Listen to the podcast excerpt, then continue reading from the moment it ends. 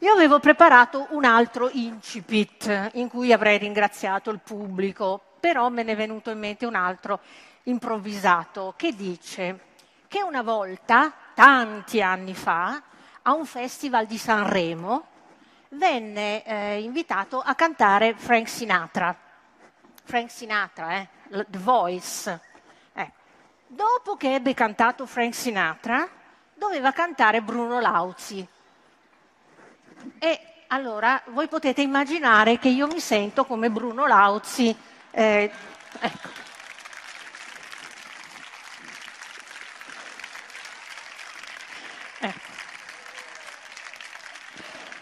Questa è anche una specie di captazio benevolenzie. Va bene. E quindi ringrazio, perché non l'ho fatto, ringrazio tutti gli intervenuti ehm, e comincerò, finirò anche in un tempo, dovrei starci in un'oretta, ehm, raccontando brevemente la genesi di questa storia, cioè come questo Grazia Atletica è diventato... Eh, un'intuizione e poi un progetto e poi un risultato. Come vedete il racconto è accompagnato dalle figure che vengono piano piano. Allora che cosa succede? Che l'idea è stata concepita grazie a due spunti, perché come è noto per concepire le idee e altre cose bisogna essere in due, almeno in due. Da una parte c'è una coincidenza di tipo cronologico, perché l'anno che verrà, come direbbe Dalla, eh, il 2017 sarà un cinquecentenario tra tanti, ma tra i tanti il cinquecentenario della riforma protestante che eh, è simboleggiata dal, dalla fissione delle tesi eh, contro le indulgenze sul portone della cattedrale di Wittenberg da parte del monaco agostiniano Martin Lutero. Allora, questa dimensione religiosa che introduco non è la mia, non sono nemmeno sportiva, quindi dice ma cosa viene a fare qua? Vabbè, però facciamo finta di essere filosofi, quindi di amare la saggezza contenuta in queste cose e allora pensiamo di potercene umilmente eh, occupare. Ehm, allora torniamo alla riforma eh, protestante. La riforma protestante ha fornito un contributo dominante per l'impulso dato di tipo politico, dato alle idee di libertà e di autonomia, che sono state essenziali nel passaggio poi attraverso l'illuminismo alla costruzione delle democrazie laiche nelle quali abbiamo l'onore e l'onere di vivere e che dobbiamo difendere con tutto il nostro impegno. Ma centrale alla riforma è proprio il tema della grazia, che Lutero riprende da eh, San Paolo e che viene poi da Paolo elaborato in eh, Agostino, il Doctor Grazie, e che Lutero rielabora secondo le sue intuizioni. E quindi la trovata più geniale e anche più spiazzante, se volete, è che non è... Aspetta che un attimo che facciamo passare e che non sono le opere che compi, né di misericordia né nient'altro, che fai a renderti giusto, a giustificarti, a salvarti agli occhi di Dio, ma è il fatto di riconoscere con fiducia, cioè con fede, la promessa della grazia divina. Quindi la grazia è una risorsa che Dio ti dà perché da solo non potresti mai trovarla. E un bel esempio che ho trovato è quello che dice che è come se tu fossi condannato per un'infrazione, devi pagare la multa, ma i soldi per la multa non ce l'hai. E qual è la buona notizia? La buona notizia è che questi soldi ti vengono regalati. Il regalo per la scarcerazione ti viene dato col dono della grazia e se soltanto a quel punto che tu esprimi la tua riconoscenza e dici grazie alla grazia, ma non è perché hai compiuto l'opera buona che la grazia ti viene concessa. Questo è il primo spunto su cui poi ritornerò e il secondo spunto a occuparmi di queste cose è venuto invece da un precedente eh, invito a riflettere sul tema invece della gratuità venutomi da un festival, il festival dei filosofi sull'olio, faccio così con la mano perché lì c'è la sua straordinaria organizzatrice che si chiama come me, dove abbaia il cane, Francesca, Francesca Nodari, e il cane ha capito e abbaia. E lì si è parlato di gratuità, ma gratuità, gratuito, gratis sono tutte parole che nascono intorno al concetto e al termine di grazia.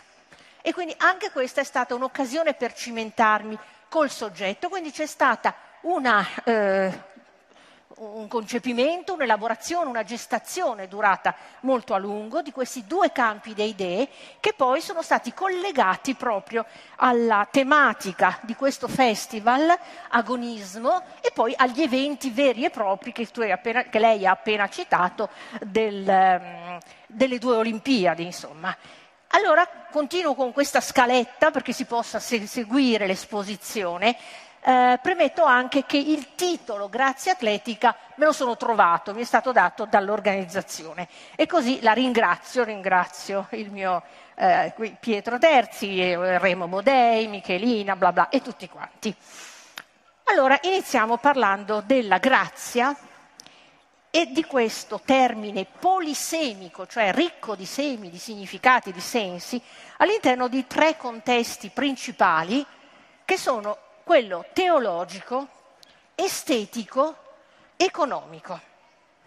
E poi, questa è soltanto la scaletta, passeremo a guardare la figura dell'atleta e delle sue prestazioni usando come modello ed esempio un grandissimo atleta dell'antichità, della mitologia per meglio dire, Eracle o Ercole, che seguiremo nel suo Dodecatlos, cioè le dodici fatiche e che in qualche momento, con la nascita delle nuove Olimpiadi, diciamo, rispetto a quelle antiche di cui parlava anche Cacciari, questo Atlos, Decatlos è diventato on per qualche motivo misterioso, ma bisognerebbe dire il Decatlos, il Pentatlos, il Triatlos e tutte quelle cose lì. Eh, comunque il Decatlos di eh, Ercole sono le sue dodici imprese o fatiche, di cui sottolineeremo anche il binario fisico e morale. Oltre a questo la figura di Ercole, chiamiamolo Ercole invece di Eracle, ci interessa per il doppio binario del rapporto tra l'esercizio fisico e l'ascesi morale e filosofica. Ora, noi sembra che queste due parole, esercizio e fisico magari e ascesi eh, mentale, siano due termini diversi, invece sono la stessa parola, significano la stessa cosa, esercitarsi.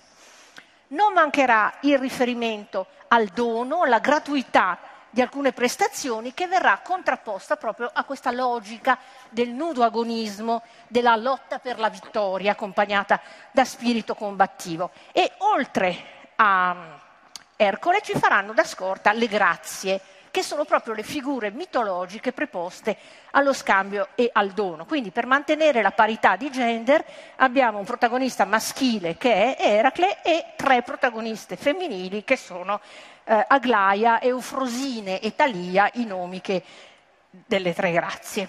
E quindi prenderà forma una prima conclusione, il concetto di grazia atletica, coniugato con la pluralità di sensi di cui avevo accennato all'inizio, mentre per ora la seconda conclusione la lascio in sospeso per creare un po' di tensione, di suspense. Ecco. Avevo parlato anche di una anticipazione che è la seguente. Agone è lotta per la conquista, agonismo sarebbe lo spirito che anima la lotta, quindi abbiamo sentito parlare, sentiamo parlare da quando esiste la filosofia di lotta, combattimento, conflitto, polemos, che sarebbero l'anima e il motore del mondo e del pensiero. La filosofia non è certo una novità, ha pensato la storia, ha pensato la teoria come un certamen, per dirla in latino, come una lotta di tipo agonistico, con una necessità di vincere. Anzi, ha definito il battersi come la condizione ontologica dell'essere umano. Allora io ho detto, ma proviamo a vederla da un'altra parte, proviamo a vedere se di scegliere un principio in cui lo spirito della lotta viene sostituito dal motivo del dono. ispirato a un arcaico scambio di offerte e di riconoscenza, a un principio di grazia.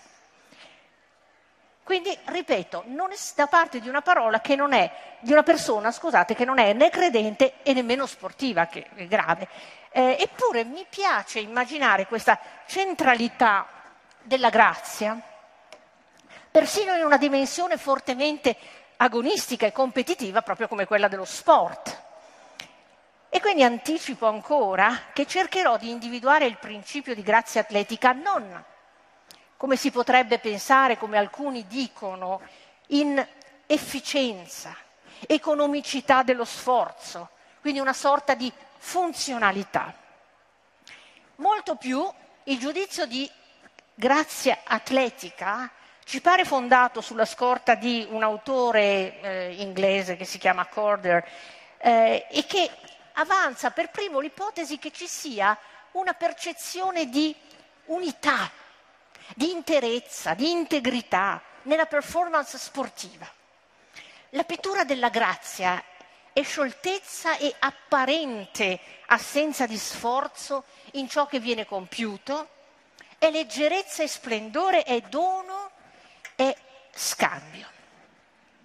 E allora ripartiamo dall'inizio, nel percorso che vi avevo indicato, notando che grazia è un concetto polisemico, ricco di significati, molto sfaccettato, dotato di una sconcertante varietà di sensi. Usiamo il termine, per esempio le parole, persone religiose parlano di grazia di Dio, rendono grazia a Dio prima dei passi o dopo, sperano di rimanere in uno stato di grazia, come pure il linguaggio sportivo definisce con la grazia sovente prestazioni eh, che sembrano cancellare la forza di gravità o nel linguaggio secolare possiamo definire graziose ballerine o gazzelle, aggraziate. E le tre grazie, sappiamo, sono antiche divinità, le conosciamo dai dipinti rinascimentali, hanno funzioni e scopi sorprendenti, sono in ogni caso belle, sono decorative, meno decorativi sono duchi e arcivescovi che anch'essi vengono interpellati, soprattutto in inglese, come vostra grazia. Al sovrano ci si rivolge dicendo vostra graziosa maestà. E sempre nell'uso comune del linguaggio cerchiamo di rimanere nelle grazie dei nostri superiori, di ingraziarceli. Eh, poi abbiamo in un'altra accezione del termine crudeltà gratuite, gratificazioni, congratulazioni, persone grate, persone ingrate, forse perché sono disgraziate, forse perché non hanno ottenuto la grazia, cioè il condono della pena. Eh, pensate alla polisemia di, dei significati e pensate alla preghiera cattolica che invoca la Vergine Maria con l'appellativo di piena di grazia, che è la parola chiave dell'annuncio dell'angelo. Ma che senso ha questa espressione? Abbiamo mai provato a cercare di capirlo? C'è qualcosa che unisce tutti questi significati così variati di grazia. E che cosa? Andando ancora all'indietro, la parola greca antica che il latino traduce con grazia e che, di cui conserva i significati, gratia si scriverebbe, forse si direbbe anche in latino, è, ehm, è charis, e lo troviamo in parole dotte come carisma, carisma, termine weberiano, no? del fascino che la persona esercita, eucaristia, carità, il termine carità viene dal charis eh, greco e anche nel greco moderno, che magari eh, le due parole che abbiamo imparato se andiamo in vacanza in un'isola dell'Egeo, una di queste è efcharisto, che vuol dire grazie, charis sempre quello è eh, il senso. Allora anche il charis greco si trova in una serie impressionante di contesti, soprattutto nella letteratura, dove è presente nello splendore delle giovani donne, nella gloria dei soldati in battaglia, anzi della gloria che i soldati conferiscono al loro comandante.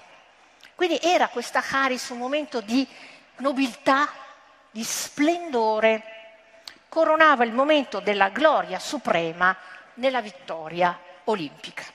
Quindi compare questo termine, questo concetto di charis, grazia, in momenti elevati della vita dell'antica Grecia, momenti che danno piacere.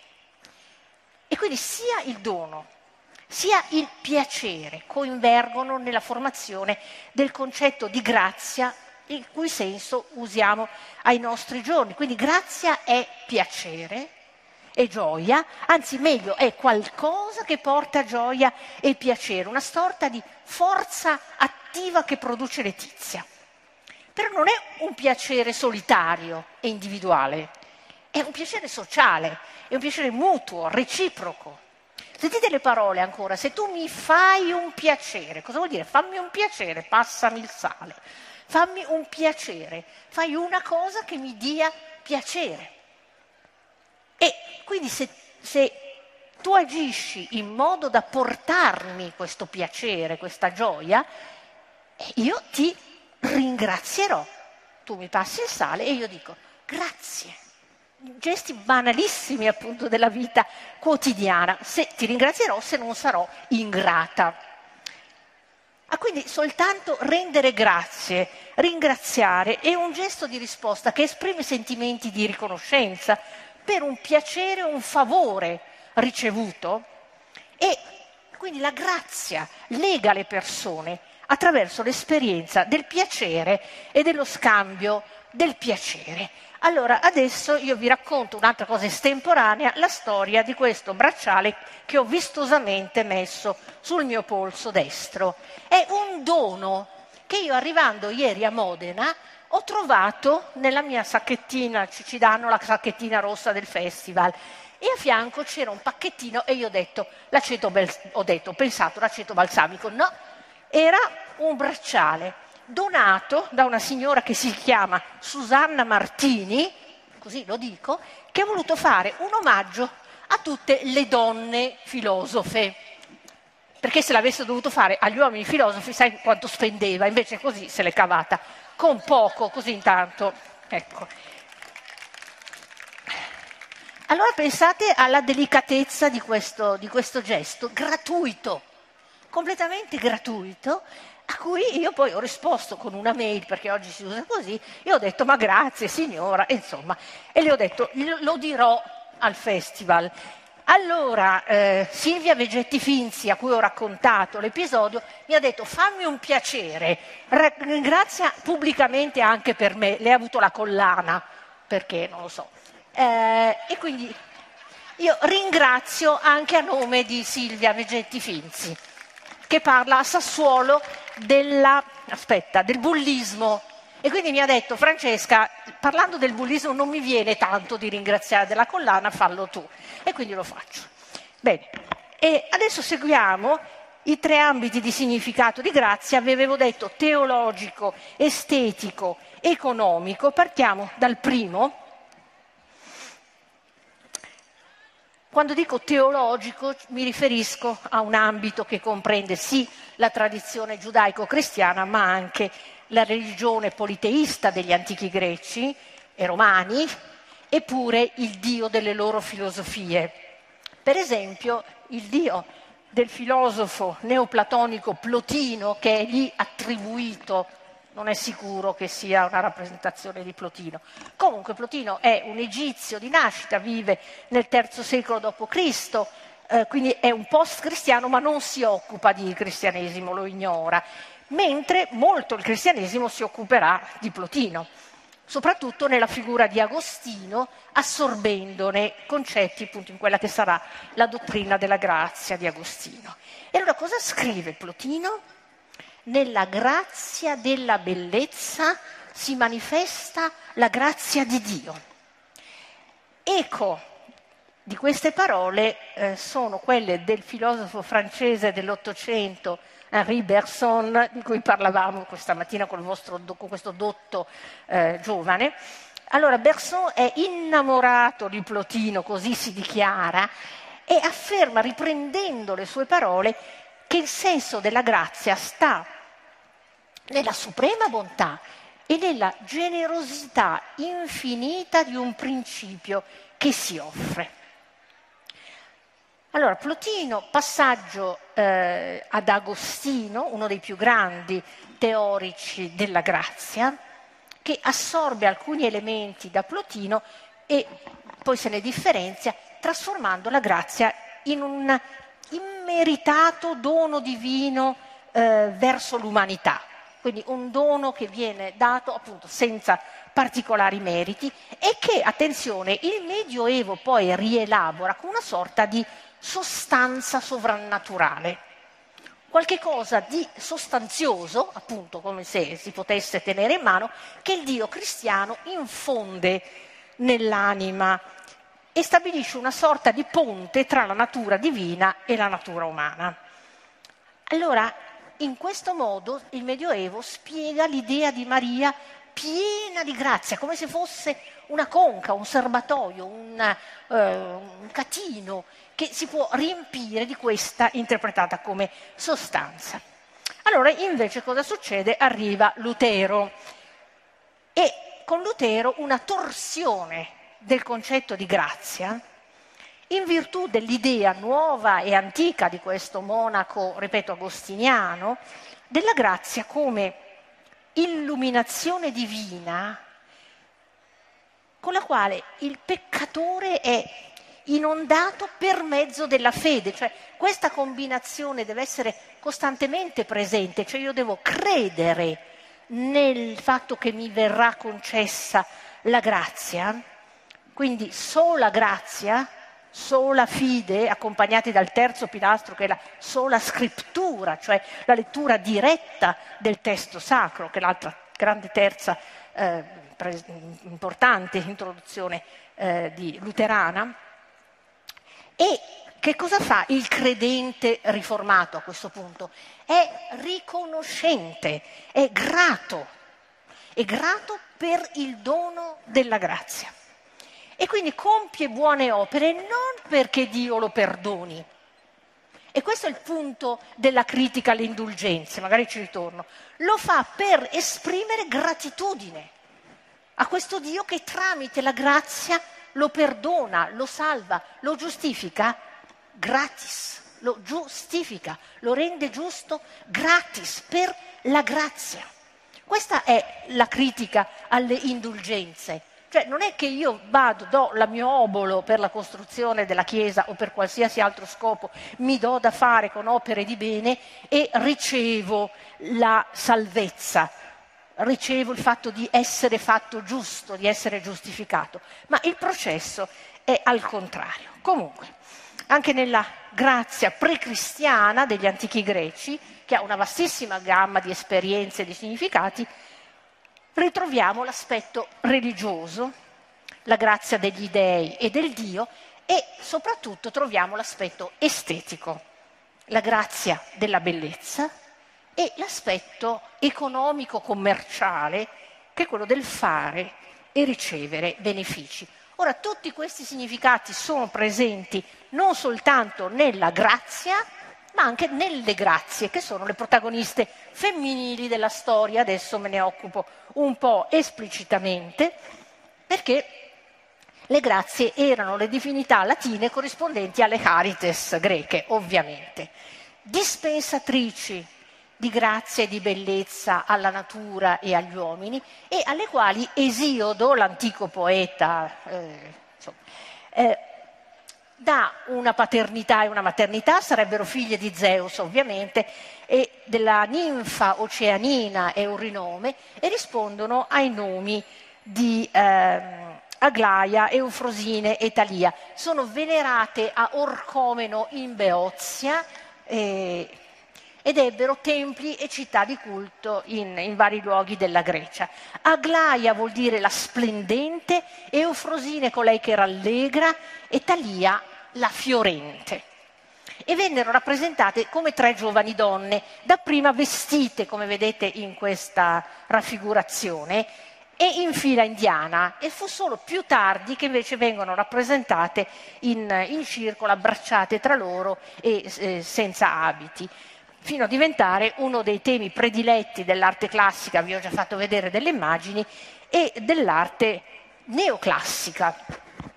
Per esempio in Canova, nel periodo del neoclassicismo, in questo scultore danese Thorvaldsen, che è un allievo di Canova, ma questo semplicemente per scivolare completamente nell'ambito estetico della grazia, dove essa viene presentata come bellezza in movimento, bellezza mossa, cioè ci vuole l'elemento del moto per avere la possibilità della grazia.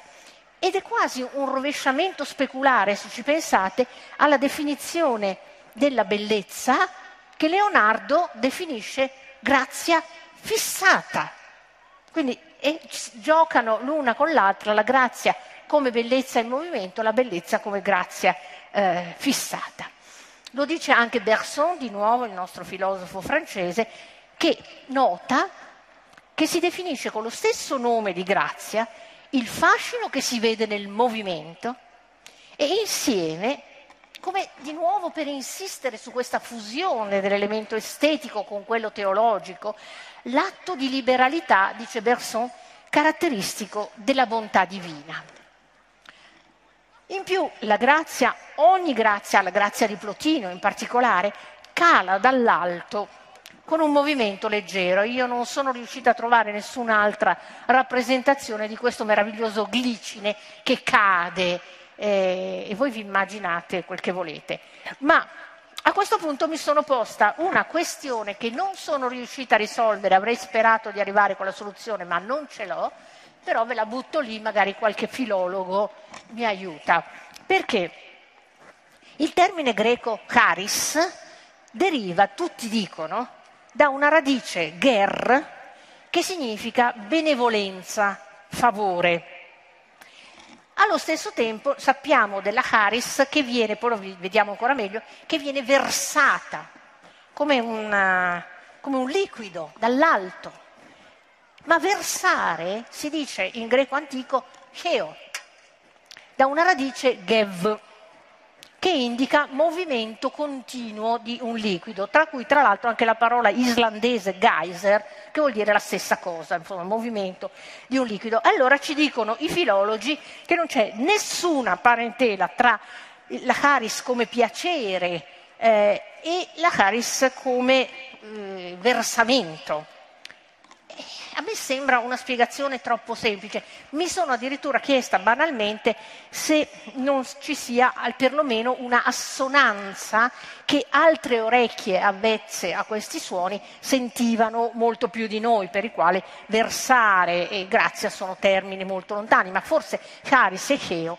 non lo erano. Allora, episodi sempre dalla mitologia, in cui il fenomeno della grazia si manifesta. Niente più esplicito dei passi dell'Odissea nei quali la dea Atena versa la grazia sulle spalle di Ulisse, o come diceva ieri Bodei, Odisse, Odisseo, Odisseo, ma io dico Ulisse stesso. Bene, soprattutto quando Ulisse arriva nel libro sesto, esausto, e sporco di salsedine nell'isola dei Feaci. Allora vi mostro una pittura, se volete, ingenua del Seicento, è un quadro dell'artista spagnolo Michele de Subleo, nel quale è rappresentato l'episodio. Allora, come noto, arriva Ulisse tutto sporco, nudo, insomma, si copre con un cespuglietto, ecco. E la principessa Nausicaa che era andata a lavare i panni con le amiche al fiume, insomma la storia è nota, lo accoglie senza fare una piega. Presumibilmente Nausicaa aveva 14-15 anni, insomma quell'età lì le principesse andavano probabilmente, eh, non avevano ancora marito. Eh, e lo accoglie, ripeto, senza smorfie, senza proteste, fino a quando poi Atena, appunto, che è la, sua, la protettrice di Ulisse, lo rende presentabile versandogli la grazia addosso e Ulisse emerge così, eh, si potrà sedere sulla riva del mare, dice Pindemonte, di grazia irradiato e di beltade.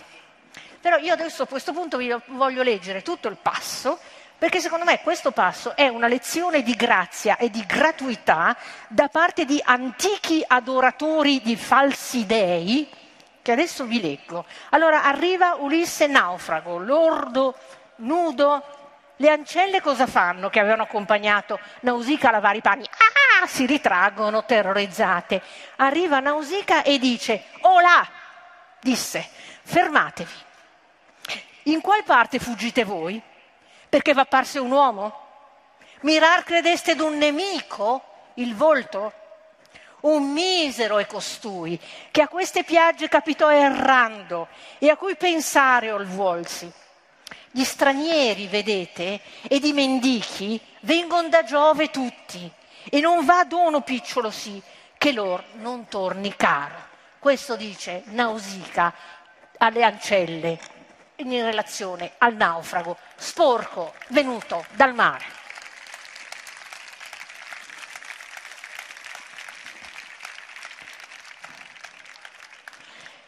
Poi altri momenti in cui viene versata la grazia è quando Ulisse appare tutto anche lì sporco, vecchio, cencioso, a Telemaco, presso il porcaio Eumeo, eh, e poi Atena gli versa la grazia sul capo, quando dopo il massacro dei proci, dei pretendenti, Ulisse si lava, si cosparge d'olio, indossa una tunica e un manto e lì di nuovo gli viene versata la grazia sulle spalle. Esce dal bagno come gli immortali e riprende il suo seggio perché è splendente di bellezza. Perché la grazia è legata anche al motivo della luminosità e dello splendore e non è un caso che una delle grazie si chiama Aglaia, la splendente.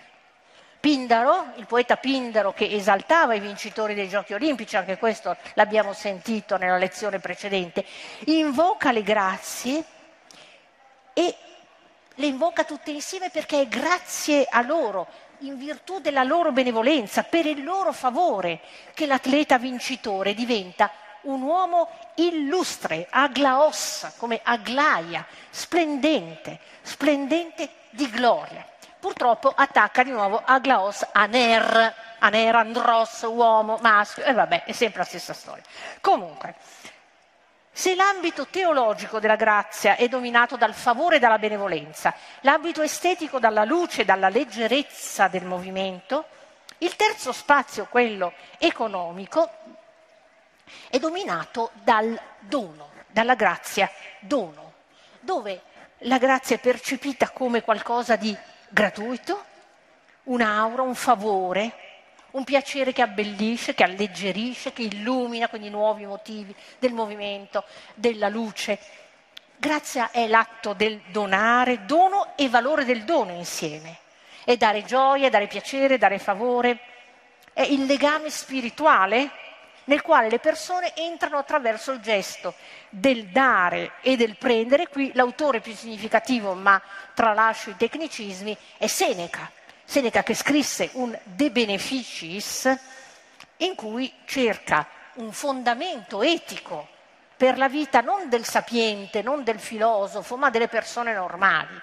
Eh, e quindi auspica rapporti di beneficenza veicolo di rispetto, di riconoscimento, e, e in uno sfondo etico che parte da Aristotele, ma che comunque aveva reso centrale gli elementi della filantropia e della gratitudine. E adesso un ulteriore passaggio in cui l'idea di grazia viene resa anche come un oggetto concreto e non posso non ripensare al mio bracciale facendovi vedere questa immagine.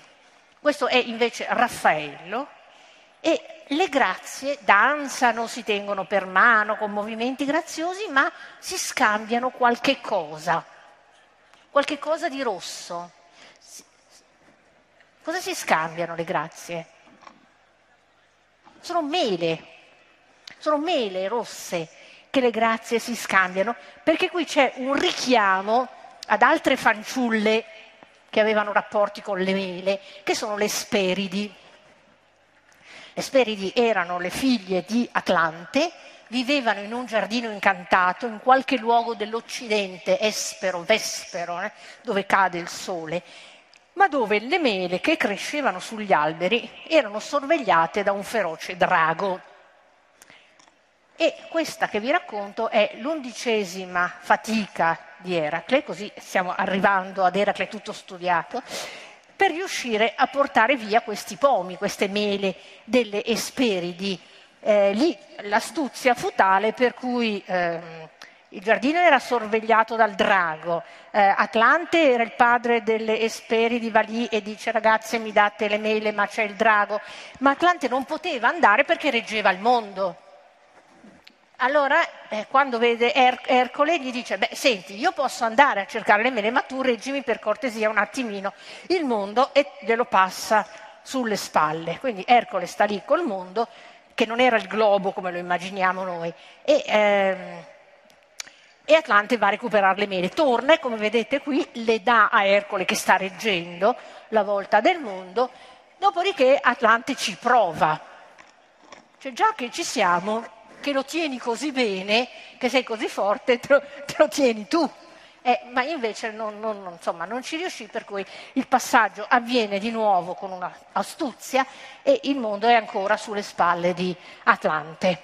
Eh, e questa è soltanto una delle tante storie di eroi e di mele che a me intrigano molto perché in realtà eh, c'è questa di Ercole, ma poi c'è Guglielmo Tell, Newton, Steve Jobs, un eroe più eroe del nostro tempo, anche lui con le mele, ma è un'altra storia questa. Questo era soltanto un modo per arrivare al nostro atleta paradigmatico, Eracle, che vincerebbe l'oro nel dodecathlon perché è un uomo, anzi in particolare è un semidio, perché nasce da un uomo e da una mortale. È prestante, muscoloso, già nella culla, come noto, strangola i serpenti chi poteva mandare dei serpenti a un bambino di otto mesi? Se non la dea, ecco. Era, perché era, era nemica del povero Ercole? Perché egli era il frutto della colpa, era il frutto di eh, un tradimento in cui Zeus concep- mm, sì, insomma, praticamente assale Alcmena, la madre di Ercole, con uno stratagemma incredibile. Siccome Alcmena non ci cadeva con nulla, né col cigno come Leda, né quando si trasformava, niente, allora cosa fa eh, Zeus? Si traveste da marito di Alcmena, che era il famoso anfitrione, da cui poi la storia del Sosia, vabbè, ma questa è un'altra storia. Eh, allora a quel punto Alcmena, poveretta, eh, ci sta. E questo tra l'altro apre a un problema filosofico serio che viene studiato dalla tradizione filosofica, che si chiede fu tradimento o no? Che cosa conta, l'atto o l'intenzione? Aveva Alcmena intenzione di tradire? No, di fatto cosa fa? Lo tradisce. Ma questo è di nuovo un altro problema che lasciamo per un altro incontro. Eh, e bla bla, ecco. Eh, allora, Ercole, torniamo al nostro fondatore dei Giochi Olimpici, questo invece è l'episodio della nascita di Ercole, che è un'altra storia bellissima, ma non ve la racconto. Eh, Ercole che è l'eroe del Ponos, della fatica, e dell'Atlos, la prova, il combattimento, il gioco agonistico, ma attenzione, perché Eracle, che è il primo atleta in senso proprio, non fatica per la sua gloria personale, per il suo piacere, la sua soddisfazione per vincere la medaglia o anche soltanto il serto di olivo, ma per salvare l'umanità da catastrofi. Da alcune catastrofi di tipo particolare, non da tutte. Quindi in particolare si tratta di salvarla da bestie feroci, oppure nel caso delle stalle di Augia da soffocamento per letame, perché ovviamente quella era la storia. Qui succede una cosa interessantissima ed è che questa eh, distribuzione delle fatiche di Ercole in chi veniva beneficato e in chi no, viene ripresa nelle Tuscolane di Cicerone. Eh, che dice Cicerone? È praticamente una cosa che diciamo anche noi oggi di nuovo, cioè ci sono bisognosi e bisognosi. Ci sono quelli che sono bisognosi per catastrofi naturali oppure per guerre e allora quelli lì possiamo salvarli. Sentite? Eh? Quelli invece che sono bisognosi perché spinti da fame, miseria e povertà, quelli no, perché sono i cosiddetti migranti economici. E la cosa bizzarra è che a Cicerone piace questa divisione e dice Ercole eh, aveva ragione, salva... lui fa un'interpretazione di Ercole, secondo me non è corretta, ma in ogni caso la fa e quindi chi salviamo? Soltanto i migranti eh, in difficoltà, ripeto, per guerre e non quelli economici.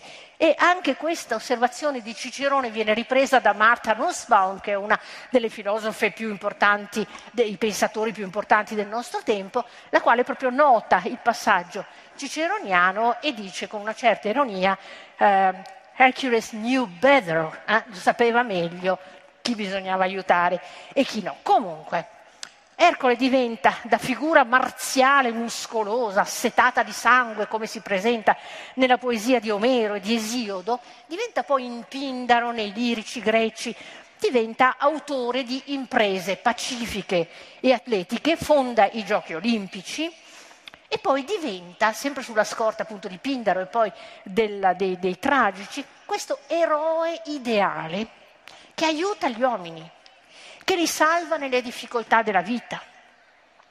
E in particolare nei tragici greci, in Euripide, nelle Trachine, nell'Eracle, l'eroe deve di nuovo soffrire a causa dell'odio di Era. E qui scusate, ma devo riaprire una parentesi di gender, diciamo così, perché qui è rappresentata la sofferenza inflitta a Ercole quando si ritrova nelle mani della regina Onfale, consistente nel fatto di farlo vivere come una donna. Quindi vedete che gli mettono nella rappresentazione di Cranach, il vecchio, gli mettono la cuffietta, gli mettono in mano il filo, la rocca nell'altra mano. Eh, questa è la punizione per il... Eh, scusate, va bene, per, le, per punire Eracle, in ogni caso in un percorso di sofferenza dell'innocente. Ercole diventa filantropo, diventa benefattore dell'umanità, diventerà poi anche fondatore di civiltà attraverso questo processo di eh, sofferenza innocente e infatti a un certo punto nel Medioevo sarà anche eh, emblematico della figura di Gesù, Ercole, Gesù, salvatori innocenti eh, del, dell'umanità. Infine, il pensiero, infine siamo molti secoli fa, il pensiero cinico farà di Ercole l'eroe del, ehm, dell'ascesi morale, probabilmente proprio in virtù del fatto di eh, saper esercitare e controllare il corpo nell'esercizio fisico. Perché il nostro eroe con la clava e la pelle di leone, che sono i due segnali per identificare sempre e con sicurezza che quello è Ercole, a un certo punto si trova ad assumere la parte di un personaggio che deve scegliere tra il vizio e la virtù, tra Arete e Cachia. Questa è una rappresentazione eh, di questo famoso apologo che Senofonte riprende da un precedente apologo di Prodico e che eh, Panofsky nel 1930 ripropone all'attenzione degli studiosi con un grandissimo saggio su Ercole al bivio. Allora che cosa succede? Che Ercole, l'eroe della forza, viene chiamato a, a compiere una scelta morale. Vuoi seguire il cammino allettante, belle donne, del vizio o la strada aspra della virtù. Lì, se uno lo sa, vede un leggero ammiccamento nell'occhio di Ercole che dice vado dalla parte della virtù. Ma perché? Ma che senso ha? Perché l'eroe della forza deve essere l'eroe della virtù morale. Qui c'è una analogia, se non c'è altro. Un'analogia che dice l'esercizio fisico sta al corpo come l'ascesi morale sta alla virtù. Quindi sia il corpo sia l'anima, chiamiamola, traggono beneficio dall'esercizio, dalla ripetizione, gli esercizi spirituali, gli esercizi eh, fisici che producono autodisciplina, autocontrollo attraverso la ripetizione.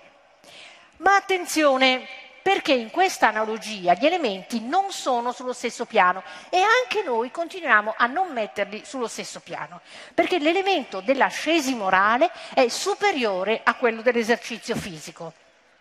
E l'ascesi morale, mentale, che è fatta per iten psychen, secondo l'anima, che è di valore più alto dell'esercizio perito soma, secondo il corpo. E l'eroe di questa storia non è l'uomo attivo, è l'uomo contemplativo, l'ascesa che conta, l'ascesi che conta è quella morale e l'esercizio fisico in molti autori della tarda antichità è, ha molto più valore della, scusate, ha valore soltanto in quanto metafora dell'ascesi morale. Qui salto bon, Plotino e lo Spudaios, ma solo per farvi notare che anche oggi abbiamo degli echi di questa posizione, in quanto spesso proponiamo l'esercizio fisico, le attività agonistiche, con quasi una forma di giustificazione da apprezzare non soltanto in sé perché ci mantengono in forma, ci danno un po' di tono, ma perché preparano ad altro a qualche cosa di più alto, per esempio all'altruismo, allo spirito di squadra, eh, alla lealtà. Quante volte si dice se tu giochi in una squadra, se fai sport, poi ti si sviluppano queste competenze. E... Oppure si dice perché lo sport tiene lontani da attività pericolose, tiene lontani i ragazzi dalle gang, dall'alcol, dalla droga. Quindi è altro. La giustificazione avviene non tanto nel gesto nell'attività sportiva o di esercizio in sé, ma per ciò che causa o per ciò che, eh, che perfeziona o che elimina a un certo punto. Ci sono autori che sostengono che lo sport insegna la moralità democratica, prepara forme di interrelazione politica. E quante volte si legge lo sport fa bene al paese? Perché fa bene al paese? Per questi motivi, perché non tanto e anche diciamo, esercita il corpo, ma perché dà quest'altra dimensione che è molto antica eh, e sulla quale ritorno, così vado verso il finale, ritorno ai miei protagonisti, le Grazie ed Ercole, per finire di delineare questi tratti e componenti della grazia atletica che ho rappresentato con una vecchia immagine olimpica, questa ovviamente è Nadia Comaneci nel suo esercizio dei tutti dieci, che la tabella non aveva neanche i numeri per esprimere e quindi vennero fuori tutti gli uno. Um, e dove la grazia dell'atleta sta in questo mix di vitalità, leggerezza, eleganza dei movimenti, che contemporaneamente suscita attrazione, suscita piacere in chi li contempla. Perché la pittura della grazia è scioltezza e apparente assenza di sforzo. E il giudizio di grazia è fondato sulla percezione di unità, di interezza, integrità nella performance sportiva, dove l'atleta vince, si lotta, ma la sua vittoria è una, una congiunzione tra il suo progetto e un pizzico di benevolenza della sorte. Perché la grazia, che è una condizione di facilità, serenità, armonia totalizzante, percepite da chi osserva l'atleta, ma anche dall'atleta medesimo, è un principio ricevuto in dono e che allo stesso tempo fa dono di sé. Quindi appare la grazia ai suoi teorici di ogni tempo come qualcosa di cui il soggetto non è responsabile al 100% perché c'è un dono di Dio, del caso, della natura e che potete mettere all'inizio del processo, quindi un, un, talento che ti viene dato e che puoi sviluppare con l'esercizio, ma anche alla fine del processo, come quando Atena arriva e versa la grazia su Ulisse, donando quel non so che, che è un'altra definizione della grazia estetica, che trasfigura l'atleta glorioso assegnandogli la vittoria. Allora questa era la prima conclusione, ma io ne vorrei proporre un'altra. Sì, ci sono perché ho iniziato tardi, ma mi dispiace, non è eh, tanto responsabilità mia. E un'altra perché mi permette, dirà, per me, mi permette di dire qualcosa sulla formula della grazia che mi sono bellamente inventata, e sulla metafisica della grazia e parto da un evento che eh, molti mi diranno ma quale grazia, c'è soltanto brutalità di gioco, che è il calcio maschile.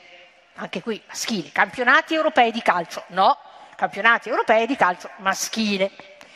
E il gioco del pallone piace, come calcio, come basket, come vari giochi in cui si gioca con la palla. E quindi se tanta gente si entusiasma, mi sono detta, qualche cosa ci dovrà essere. Sarà l'attrazione della lotta? Sarà l'agone? La competizione? Allora torniamo alla domanda iniziale. Sarà il terribile amore della guerra, come lo chiama Hillman, sul, trasportato sul campo sportivo? Invece che sul campo di battaglia? O sarà l'istinto della caccia di cui parla con veemenza Roberto Calasso nel suo ultimo libro da Delfi, Il cacciatore celeste? E se ci fosse qualcos'altro sotto? O magari sopra? Magari proprio la grazia? Allora mi sono chiesta se nel gioco collettivo e specificamente nel gioco in cui ci si scambia il pallone intervenga, più che in altre discipline, uno dei valori della grazia economica, cioè lo scambio, il passaggio. Di che cosa? Del pallone, ovviamente, prima che finisca nella rete avversaria e per raggiungere il suo scopo. Allora, il pallone è quel dono, come quello che si scambiano le grazie, quel piccolo gruppo di tre divinità così belle, giovani e armoniose, che prendono e danno grazia nel senso di dono e di favore. Allora questo paragone non è mio, è del filosofo stoico Crisippo, che dedicò un testo alle grazie, il Perichariton, un testo che per noi è perduto, ma non era perduto per Seneca, che lo cita nel De Beneficis, e che nota questo parallelo tra la grazia e lo scambiarsi il pallone che io ho elaborato e pe- pensando all'idea della bellezza in movimento con un fattore in più, animata dallo scambio, che anima il trio delle grazie, pensando di nuovo alla raffigurazione di Raffaello, perché loro non è soltanto un movimento, un movimento aggraziato, un movimento bello come nella danza, ma è un movimento che mette in circolazione un dono. Ora, forse è un parallelo audace, ma perché eh, sul campo di calcio succedono delle cose anche molto brutali oltre che graziose, ecco, forse molto più brutali che graziose, ma proviamo ad immaginare di trasportare i caratteri pallo- del dono di questo oggetto che si passa al carattere del pallone durante la partita e che sia proprio il passarsi, quella sorta di dono, fino alla catarsi finale dell'ingresso in porta, che forma l'incanto e la grazia di questo gioco. E così siamo alla fine, ancora due minuti, per dire che le grazie sono tre e sono abbracciate, a mio avviso, perché? Perché è inestricabile svil- il sviluppo di questo triplice significato, teologico, estetico economico, perché i tre sensi della grazia tornano sempre a scambiarsi attributi, a mischiarsi l'uno con l'altro, perché le grazie danzano, si muovono, la loro è una danza circolare, mentre splendenti di bellezza si passano un dono che dà piacere. Allora la formula della grazia che io mi sono inventata e che tiene conto di queste componenti plurime più o meno è lunga, eh? è quasi una formula chimica, lunga così, e dice che grazia è, mettendo insieme tutti i fattori finora citati, dono, benevolenza, piacere, bellezza, movimento, splendore. E se poi oltre alla formula della grazia c'è anche una metafisica della grazia, così concludiamo con una bella parolona meta- eh, filosofica, probabilmente essa consiste proprio in questa molteplicità di componenti elencate dalla formula e nella loro unione, conciliazione e compartecipazione. Allora, come il cerchio è simbolo dell'intero, la grazia non può che essere armoniosa unità, di essere atto del donare, dono e valore del dono insieme, dare gioia, piacere e favore è un libero legame nel quale le persone entrano attraverso lo scambio di dare e prendere. E la grazia dell'atleta è, se tutto quello che ho detto ha un senso e ho finito, anche questo, grazie.